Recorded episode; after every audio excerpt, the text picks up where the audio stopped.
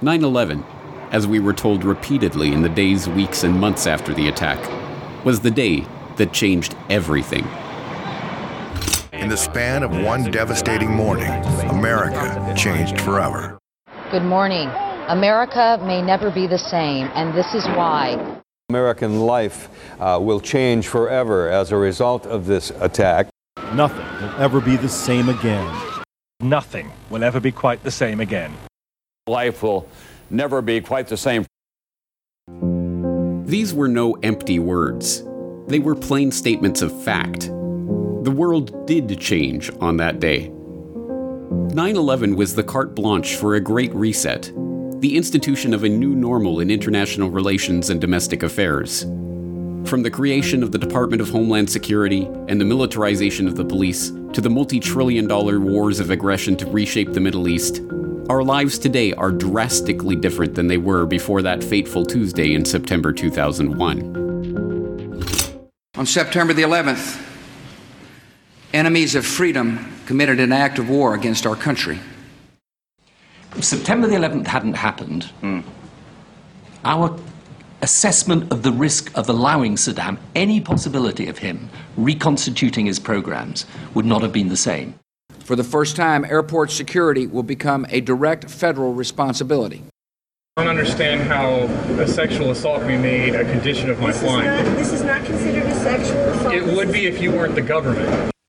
The old fact sheet said the primary function of the F B I is law enforcement. That makes sense. That's what we grew up with. Uh, the new fact sheet says the primary function of the F B I is national security. If you see something suspicious in the parking lot or in the store, say something immediately. Report suspicious activity to your local police or sheriff. If you need help, ask a Walmart manager for assistance. All of this was brought upon us in a single day, and night fell on a different world, a world where freedom itself is under attack. The Obama administration's internal legal justification for assassinating U S citizens without charge has been revealed for the first time. I don't know. If the president's going to kill these people, he needs to let them know. Some of the people who might be terrorists are people who are missing fingers. Some people have stains on their clothing. Some people have changed the color of their hair. Or people who might like to pay in cash. Or people who have seven days of food on hand. N Y P D Commissioner Bill Bratton is warning that terrorists are using cell phone encryption and literally getting away with murder. Every nation in every region now has a decision to make. Either you are with us or you are with the terrorists. But nearly two decades later, nine eleven has gone from a touchstone event shaping all of the Western world's national security decisions to a fading cultural memory of a trauma that took place before the newest generation of high school graduates were even born. nine eleven is no longer a driving political issue. But, as if on cue, a new event has come along to throw the world into chaos. Once again, we are being told that the world has changed forever. This is not normal. At least it wasn't until a few weeks ago, when everything we take for granted, everything, moved just beyond our grasp. As a global community, we've experienced a once-in-a-lifetime event that will shift and reshape our behaviors and perceptions for quite some time. This will be the new normal until a vaccine is developed. Meaning the new normal could last for months, even years.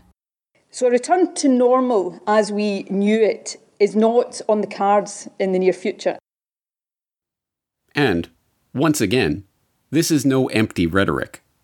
Governments, businesses, and N G Os are now coordinating at the international level on a great reset to once again completely reshape the world we are living in. History would look at this crisis as the great opportunity for reset. The Great Reset is a welcome recognition that this human tragedy must be a wake-up call. It is imperative that we reimagine, rebuild, redesign, reinvigorate, and rebalance our world. Reset cannot mean we can't think of it in terms of sort of pushing a button and going back to the way things were. And the normal was a crisis. The normal was itself not working. I think all Canadians understand that the restart of our economy needs to be green. It also needs to be equitable. It needs to be inclusive. What we're going to have to figure out, and I think what we're all going to have to figure out together, is what our new normal looks like. Our new normal includes physical distancing from others. Our new normal uh, can, includes wearing masks where appropriate. Our new normal um, includes us knowing where this virus is each and every day, where we live, where we work, where we want to travel. In parts of Europe, immunity passports are being considered for people who are believed to be immune to the coronavirus, while in China, some cities have already implemented Q R codes that generate a color in order for officials to enable how freely an individual may move around outdoors. Those paying attention will have already noted the parallels between the war on terror declared after nine eleven and the war on the invisible enemy that has been declared on covid nineteen. In fact, the security imperatives imposed by this pandemic crisis are so similar to those imposed by the terror crisis that, in many cases, the new security screening tools that are being put into place to combat covid nineteen are openly acknowledged to be mere upgrades of screening tools deployed after nine eleven. Most people know CLEAR by going to the airport. It was born uh, after nine eleven.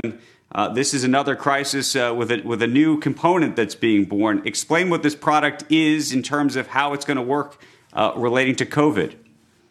So you're right. CLEAR was born out of nine eleven, and it was about a public-private partnership leveraging uh, innovation to enhance homeland security and delight customers. And that was really the beginning of Screening one point oh. And just like screening was forever changed post nine eleven, in a post-COVID environment, you're going to see screening and public safety significantly shift. But this time it's beyond airports, right? It's sports stadium, it's retail, as Dana talked about. It's um, office buildings, it's restaurants. And so while we started with travel at our core, we're a biometric secure identity platform where it's always been about attaching your identity to your boarding pass, the airport, or your ticket to get into a sports stadium, or your credit card to buy a beer. And so now with the launch of CLEAR Health Pass, it's about attaching your identity to your COVID-related health insights for employers, for employees, for customers. Everybody wants to know that each other's safe to start to reopen businesses and get America moving. Right. Yes, in some ways, the coronavirus security state is merely an extension of the nine eleven security state.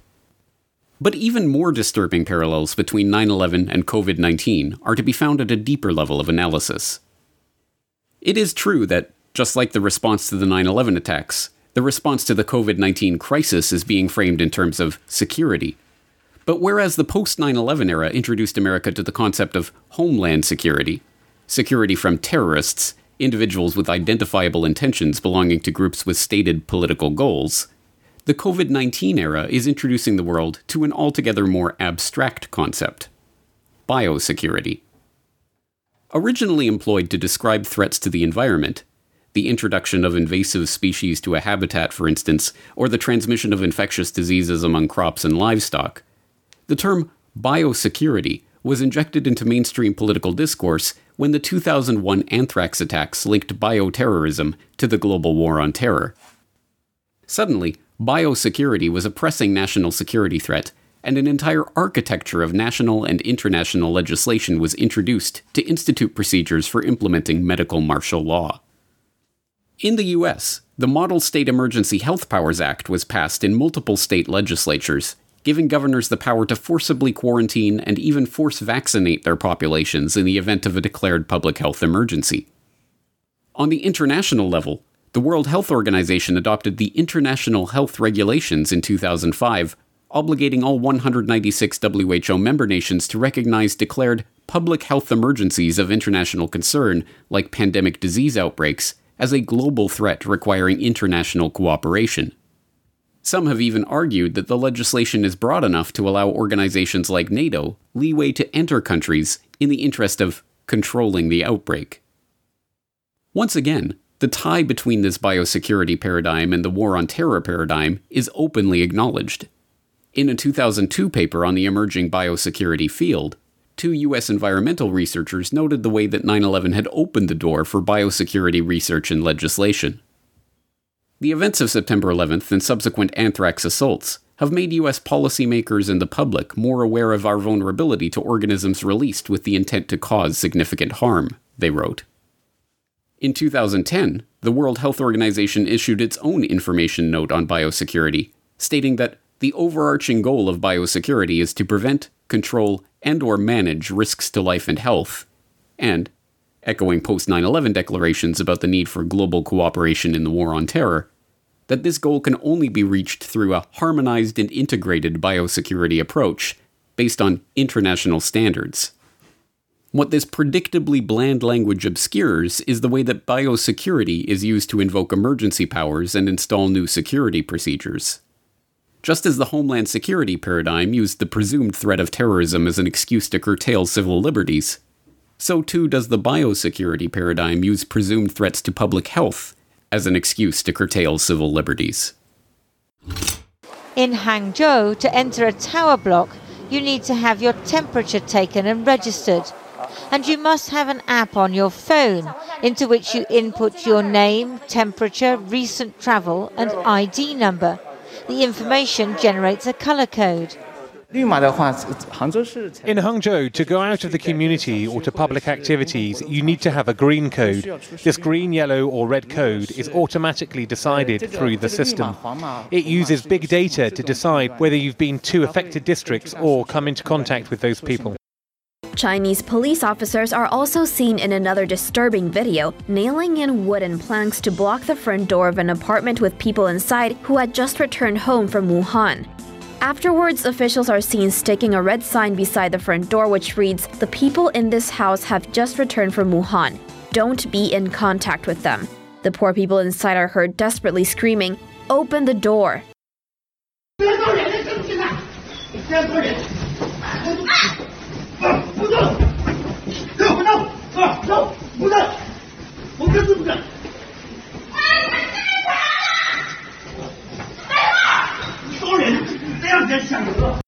Melbourne is in full lockdown tonight as historic Stage four restrictions take effect, forcing entire industries and shopping precincts to close. Health officials say it's the only option to stop the second wave, and we'd be looking at twenty thousand cases if we hadn't shut down. Can you, like, report this? I'm in my pajamas. What's this? I had an ultrasound in an hour. Yeah, she's pregnant, so... Well, take it easy. What's this about? I have an ultrasound Just let me finish. in an hour. Let me finish and I'll explain. It's in relation to a Facebook post, in relation to a lockdown protest you put on for Saturday. Yeah, and I wasn't breaking any laws by doing that. You are, actually. You are breaking all. That's why I'm arresting you, in relation to... How can you arrest her? That's... Police are preparing to launch their aerial arsenal as part of a crackdown on COVID rule breakers. High-powered drones will be used to find people not wearing masks and cars too far from home. Dragonfly's public health and safety system uses standard four K cameras to provide anonymized data on social distancing, heart rate, respiratory rate, and fever detection. My orders are sa police pati military, pati mga barangay, shoot them dead! Why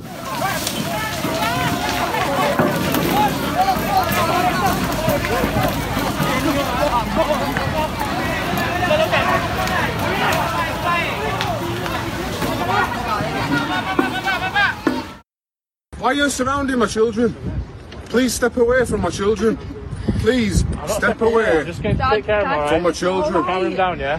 Your children Can we are fine. just go home? I'm fine. Right, but he's got, I've got cuffs that are too tight down, on my arms. All I was doing was shopping. I explained to you that I don't have to have a mask on for health reasons. And then three people come up to me, start twisting my arms up. For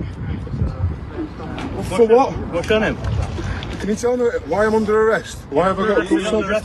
Right, well, you can't just detain me under what law? Well, at the moment, we don't have specific powers, uh, but they will come very shortly, I'm sure. Uh, but in the British policing model, we always start uh, by talking to people. We always start by advising people. Uh, we can talk even more firmly to people. Who the f*** you think you're grabbing? Hey, who you grabbing? Who the f*** are you grabbing? No, get off me! Get off the I've told you, no! Now get off me! Or I'll get you locked up. Now get off me! Now you've been told. Get the f***. Oi! Who the f*** are you grabbing there? I'll spray you, mate. What? You're not spraying me for nothing. He hasn't done nothing wrong. He hasn't done nothing wrong. He hasn't done nothing wrong. There's a significant police presence there.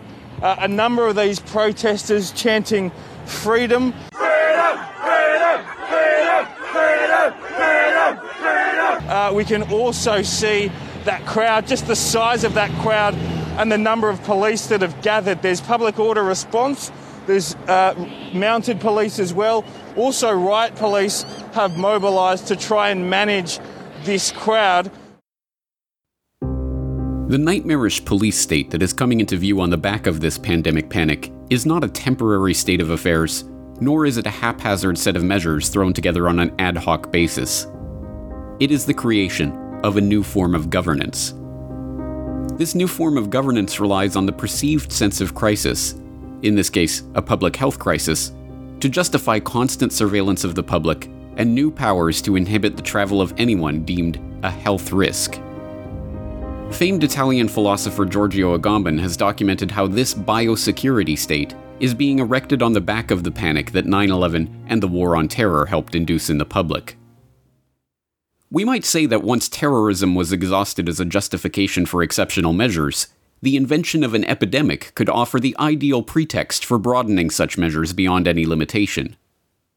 The other factor, no less disquieting, is the state of fear, which in recent years has diffused into individual consciousness and which translates into a real need for states of collective panic, for which the epidemic once again offers the ideal pretext. Therefore, in a perverse vicious circle, the limitation of freedom imposed by governments is accepted in the name of a desire for safety, which has been created by the same governments who now intervene to satisfy it. The parallel nature of nine eleven and COVID nineteen as catalyzing events ushering in states of collective panic and, ultimately, new forms of governance is seen most clearly in the area where these two paradigms overlap: bioterrorism. The molten steel on the ground zero pile had not even cooled before the American public and the people of the world were confronted with the specter of bioterrorism. Beginning a week after nine eleven and continuing for weeks thereafter, a series of letters containing anthrax spores were mailed to media personalities and government officials in an apparent continuation of the terrorist attack on the U S. The letters were quickly tied to both Al-Qaeda and Iraq in the mainstream media. Peter, from three well-placed but separate sources tonight, A B C News has been told that initial tests on the anthrax sent to Senator Daschle have found a telltale chemical additive whose name means a lot to weapons experts. It is called bentonite. It's possible other countries may be using it too, but it is a trademark of Saddam Hussein's biological weapons program. It does mean for me that Iraq becomes the prime suspect as the source for the anthrax used in these letters. The twenty-four seven coverage of the event in the media ceased abruptly, however, when it was discovered that the strain of anthrax used in the attacks sourced not to Iraq, but to the U S military's own bioweapons laboratory at Fort Detrick, Maryland. But this convergence of terrorism and biosecurity did not start with the anthrax attacks. It began in June of two thousand one, a full three months before nine eleven and the declaration of the War on Terror itself. That was when a number of ranking U S military and intelligence officials took part in Dark Winter, a high-level exercise that simulated the U S's response to a smallpox attack on the homeland by bioterrorists. The drill, co-hosted by the Johns Hopkins Center for Health Security, took place at Andrews Air Force Base on the twenty-second and twenty-third of June two thousand one, and even involved fake news reports that were broadcast to the participants as the simulation unfolded.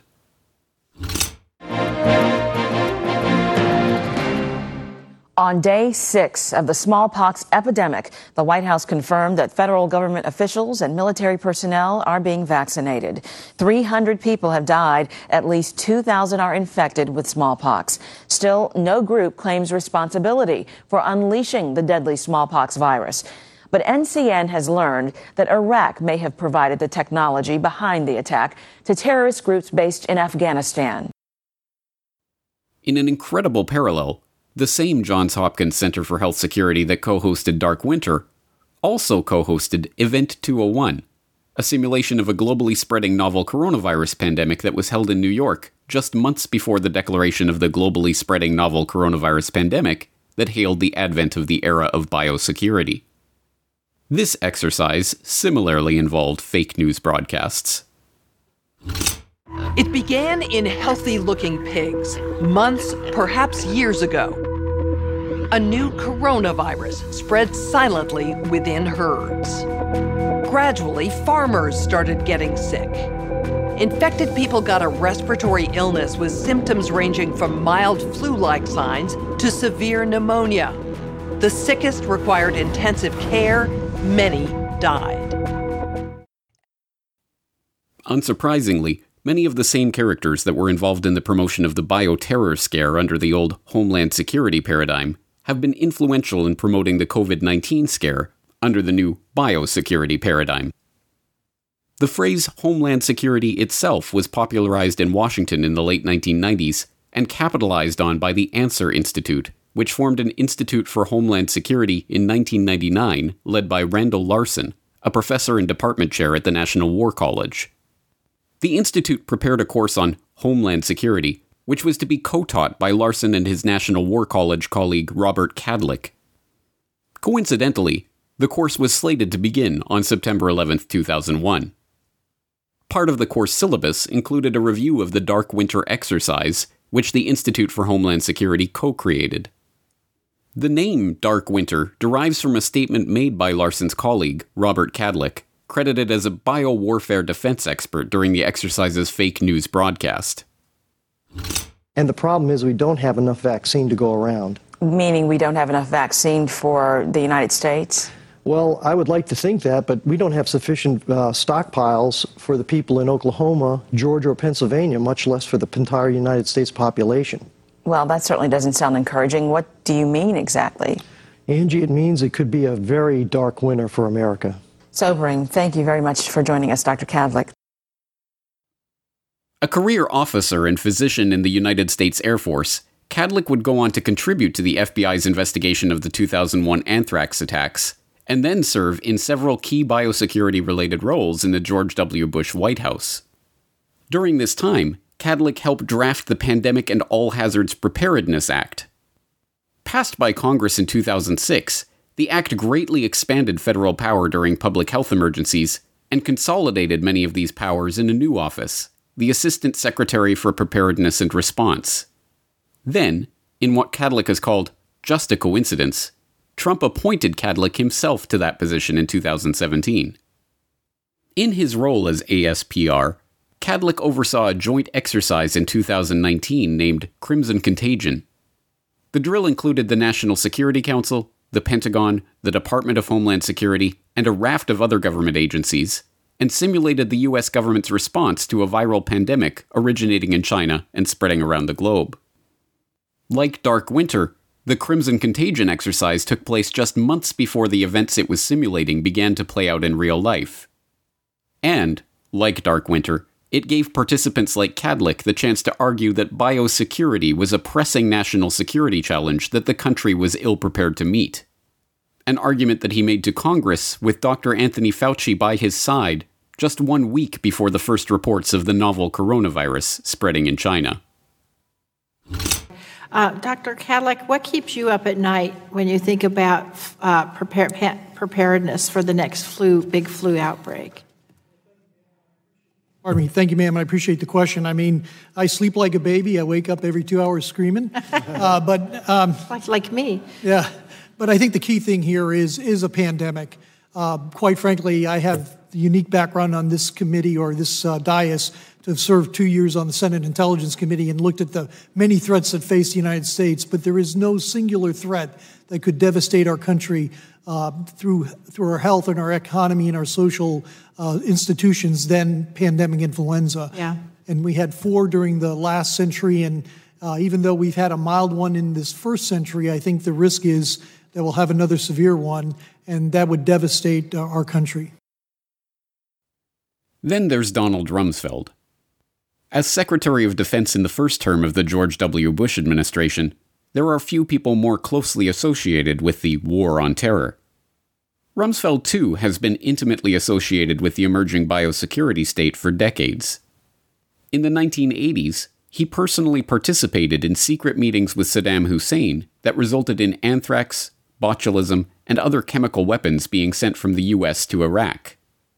In the nineteen nineties, he was named chairman of Gilead Sciences, a California biotech company that profited handsomely from the scramble for Tamiflu during the bird flu scare of two thousand five, and which is currently profiting handsomely from Remdesivir as a result of the COVID nineteen scare. The data shows that Remdesivir has a clear-cut, significant, positive effect in diminishing the time to recovery.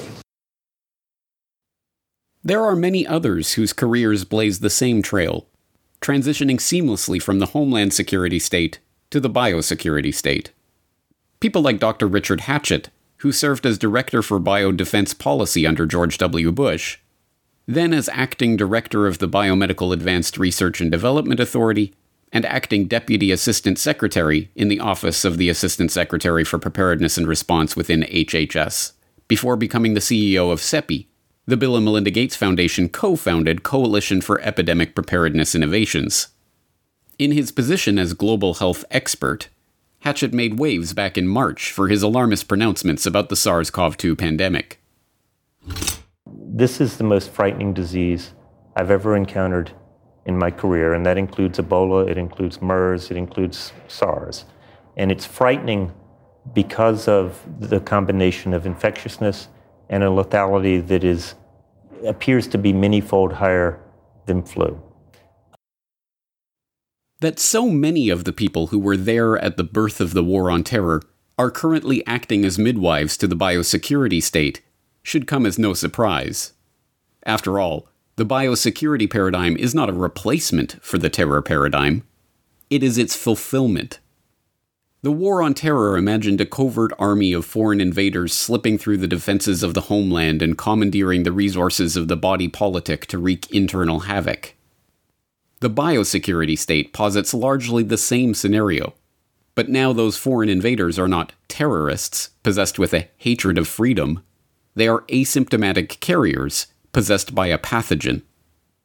Just as the Homeland Security Forces and Border Security agents were entrusted to protect us from the terrorists, now the frontline heroes, doctors and nurses armed with the tools of the technocratic priest class, can protect us from the invisible enemy.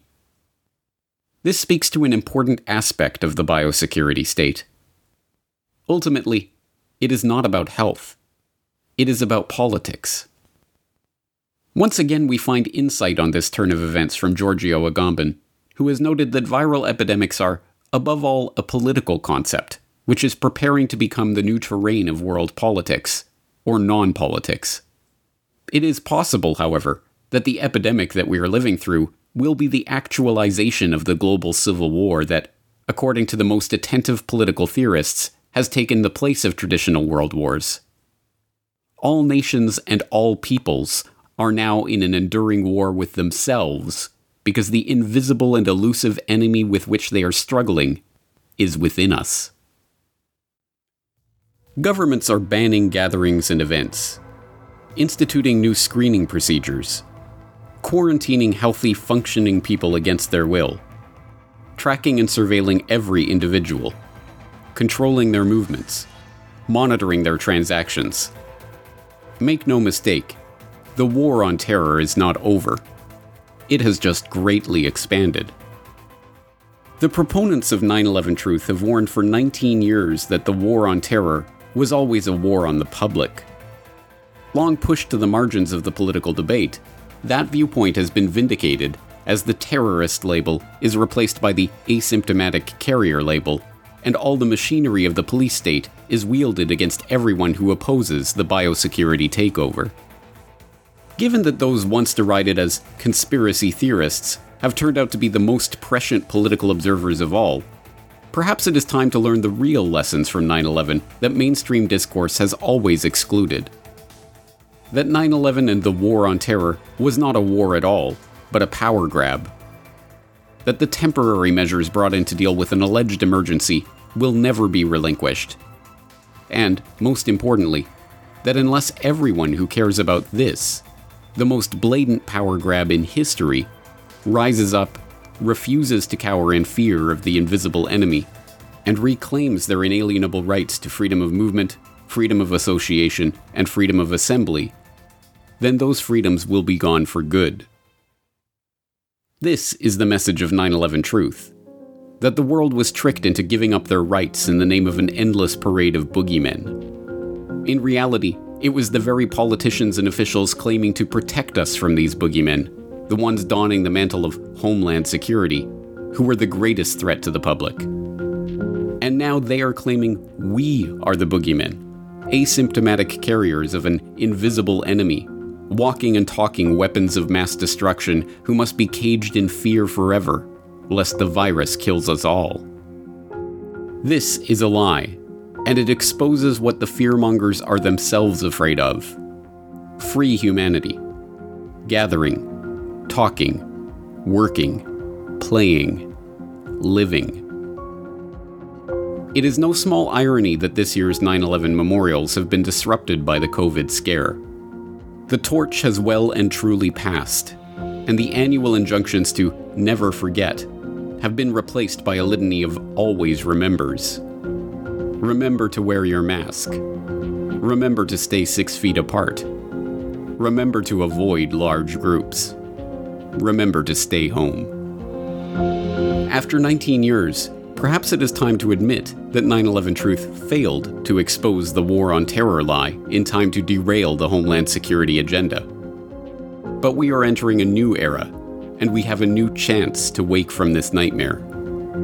Knowing this, the only question is, will we reject the war on the invisible enemy before it's too late?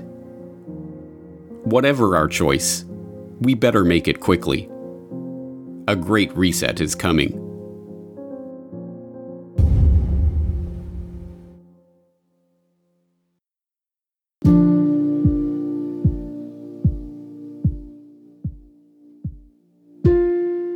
Great harm has been done to us. We have suffered great loss. And in our grief and anger, we have found our mission and our moment. Freedom and fear are at war. The advance of human freedom, the great achievement of our time and the great hope of every time, now depends on us.